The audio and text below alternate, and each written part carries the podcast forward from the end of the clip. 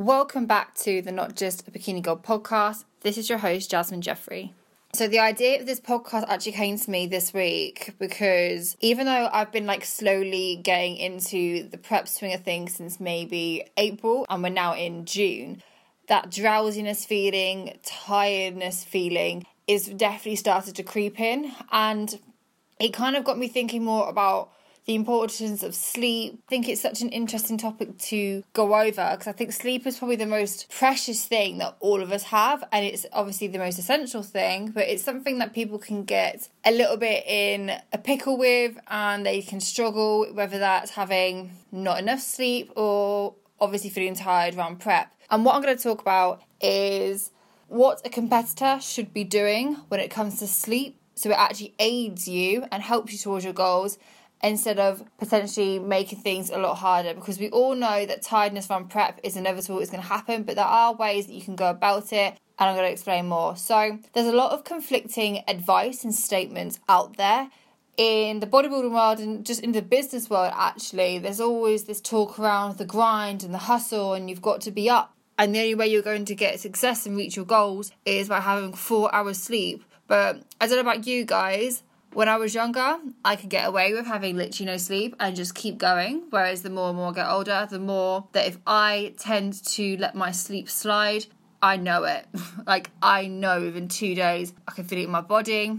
My concentration goes down. And when you're a competitor, sleep is the most important asset you've got. Not only does it help you in terms of hormones, controlling your mood, your hunger levels, aid in fat loss and cortisol levels. The moment that you take your sleep off track during prep, for me personally in the past, that has been when things have started to potentially go downhill or get a lot harder than what they need to be. So, when you're on prep, obviously your time is literally the biggest asset you have. And the easiest way that people tend to think of getting more done in their day is to reduce the amount of sleep they're getting. So staying on their phone for a little longer or staying on their laptop for a little longer and having less sleep. But know that when you push yourself to those limits when you're on prep, there is going to come a cost and it's something that you do need to anticipate. Obviously, some things are unavoidable, but be smarter with your time.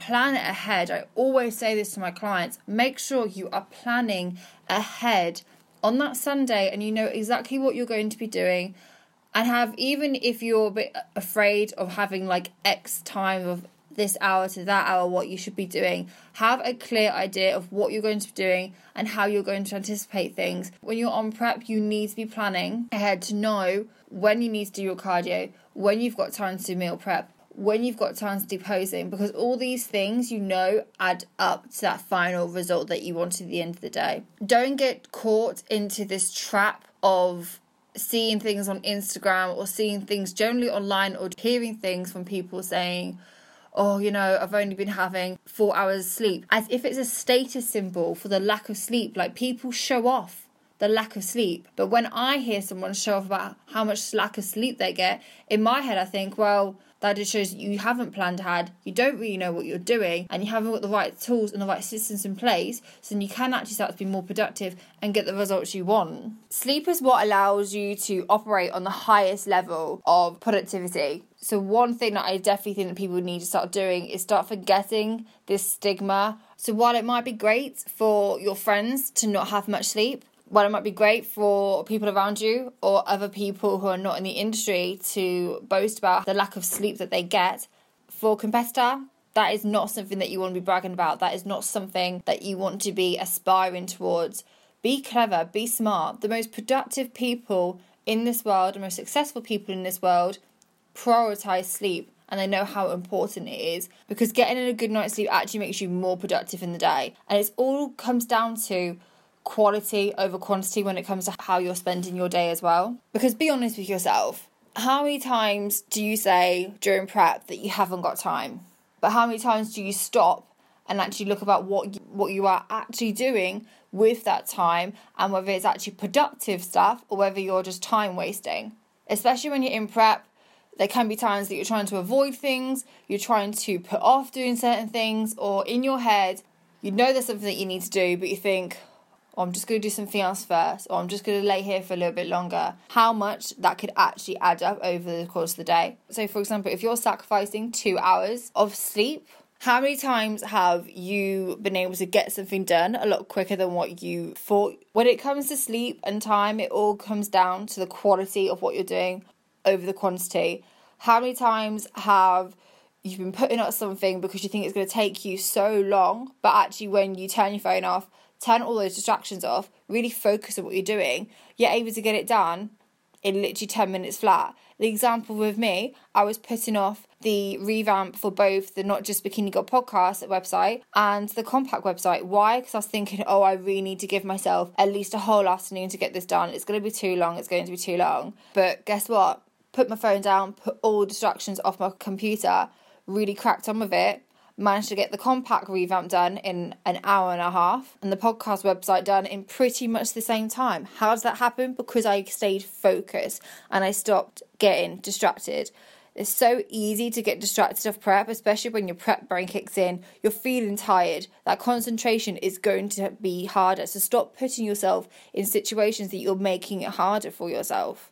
So if you need to get that phone away, turn it off. If you need to delete Instagram off your phone during the gym, that is something that I do because I'm awful at, at times. Having that self awareness, I know that I can be such a workaholic and easy distracted when I get Instagram messages because I love doing it. But when I'm in the gym, that should be the time that is my time to focus and actually get shit done. So what I found was if I don't delete my Instagram off my phone or turn the notifications off, I spend so much time in, in between sets scrolling Instagram, replying back to people, when actually, as much as you think that you're being productive because you're trying to do two things at once, you end up spending so much time. Whereas if you just focus on doing one thing at a time consistently, you're able to free up so much more time and be able to actually get that sleep that you need to.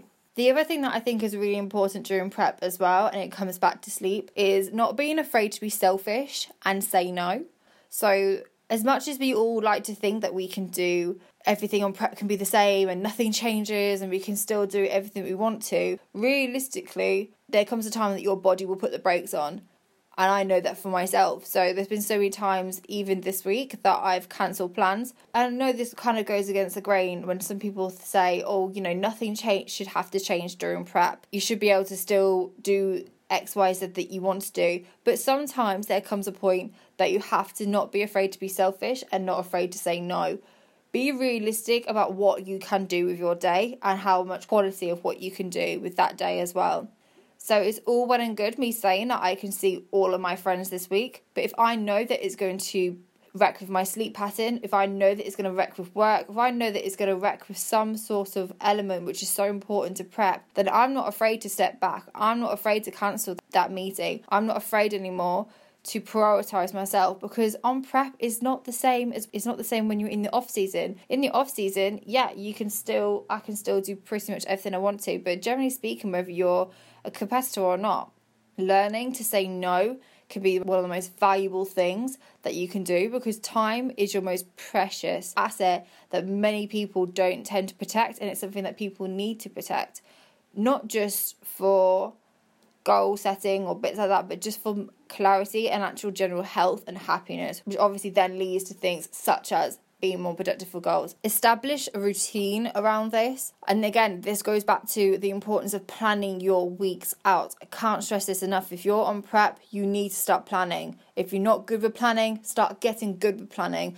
And that's coming from someone that is the worst at organization. Being dyslexic, organization, structure, I can repel it so easily. Just because you struggle with something doesn't mean that is an excuse for you not to do it. Get good at it. Get good at planning. Know exactly what you're doing. So then, if you are starting to feel tired, you know the routine, you know what's coming up next instead of just leaving these empty times in your day to procrastinate not do what you should be getting done. So it's all well and good, obviously, saying all these things, but it all starts with your beliefs around sleep and what your mindset and general attitude and approach is to sleep two different ways to go about perceiving sleep. So there's a non essentialistic view and the essentialist view. The essentialist view is more particular and actually looks at the return on investment and how important things are and prioritizes accordingly. The non essentialistic pers- sort of person tends to see the opposite. And the non essentialistic person tends to go by what they think in comparison to what they know is a fact and they've done the research before. So, for example, a non essentialistic view towards sleep could be things such as one hour less sleep equals one more, more hour productivity. But as we've seen, it's no good having that extra hour if you haven't got that energy to be able to actually fully facilitate and maximize the return on that hour that you give yourself. Sleep is for failures. Sleep is a luxury. Sleep breeds laziness. Sleep gets in the way of doing it all. Whereas an essentialist knows that one more hour of sleep equals several more hours of much higher productivity. Sleep is for high performers. Sleep is a priority sleep breeds creativity. And if you are someone that's looking at your schedule right now and saying, Jasmine, I realistically cannot look at where I can get more sleep, then the other alternative is napping. It can be a bit of a trial and error, but generally for me, I found that a 20 minute nap about three or four o'clock in the day at the moment is really, really benefiting me. Why? Because by being more self aware of what I'm doing, and this is naturally what I've always been like, when it gets to about three or four, I always tend to crash. That is the time that I would normally struggle to get back into the swing of work. I know a lot of my clients struggle when they finish their nine to five and they actually get into the gym they're really struggling for energy, but they don't want to go to caffeine because it's getting to later hours of that day. They don't want to be staying up for later on. So what I said to one girl that I worked with, I said, look, just put in a quick 10, 15 minute nap in the car before you get into the gym and make sure you wake up, put that alarm on and then go at it. The result, didn't need a coffee, felt more alert, felt more awake. It's just those 15 minutes. Sometimes you don't need to have a full hour. Sometimes you just need that extra burst of energy during prep to keep you going through. Because even though caffeine's great, your body will start to get used to that caffeine level, which means you have to just keep increasing it and keep increasing it. And obviously, when your central nervous system is getting whacked as it is, the last thing you want to be doing is adding more caffeine into that mix if you can avoid it. Having lack of sleep is meant to be a good thing when actually, when you look at the people that are the highest performers, they don't spend hours and hours and hours working. They spend hours on prioritizing this themselves, reinvesting in themselves, getting good sleep, having that downtime, that meditation time your highest priority as a competitor should be to protect your ability to prioritize. And you might get people that laugh about, oh, you know, getting naps is stupid. But why does Google, one of the biggest companies in the world, have nap pods for their staff? That isn't a gimmick. It's because there's actually real research and science behind the power of napping and productivity and creativity and success and everything like that. I can guarantee you the ideas that I get for Kompak and these podcasts are not from when I've had a shit night's sleep. They're from when I've taken that time to be a bit selfish, prioritize, get into a routine, and be able to sleep and have that nap. It's so easy to get caught up in what you're doing and thinking you just got to keep going. When even though that is necessary when you're in prep, it's knowing that if you're going to be pushing to those levels, know that you need to plan and anticipate ahead that you might get that burnout and you might need to recoup some of that energy. So, long term, you're not going to feel too much of a hit when it comes to those really difficult bits in prep. So, yes, sleep is going to make you have less hours, but it's going to make you have, be able to do more with those less hours. It's all about quality over quantity when it comes to the hours that you put in. So start looking in your week, start looking your day, even if you just start journaling at this point, start noting down those times, the days that you start to feel tired, really, really tired during prep. Is there something that you could be doing with your food? Is it something that you could be doing with your mindset? Is it something that you could be doing physically? There's so many different elements to this, but just because you're tired on prep doesn't mean that it has to always be as tiresome as you're feeling right now. There's always ways to improve it and make this better for yourself. Put sleep as a priority. You do not want to be adding excessive tiredness if you can avoid it. I do hope this episode has been helpful. Do let me know if you have implemented any of these techniques that I've mentioned in this podcast into your daily routine. And always, thank you so much for listening, guys. Remember, if you want to sign up to the bikini mailing list, which is launching up very soon, and it's going to be having more tips and tricks like this, then make sure you go over to notjustabikinigirl.com and sign up to the newsletter. This has been your host, Jasmine Jeffrey, and this has been the Not Just a Bikini Girl podcast.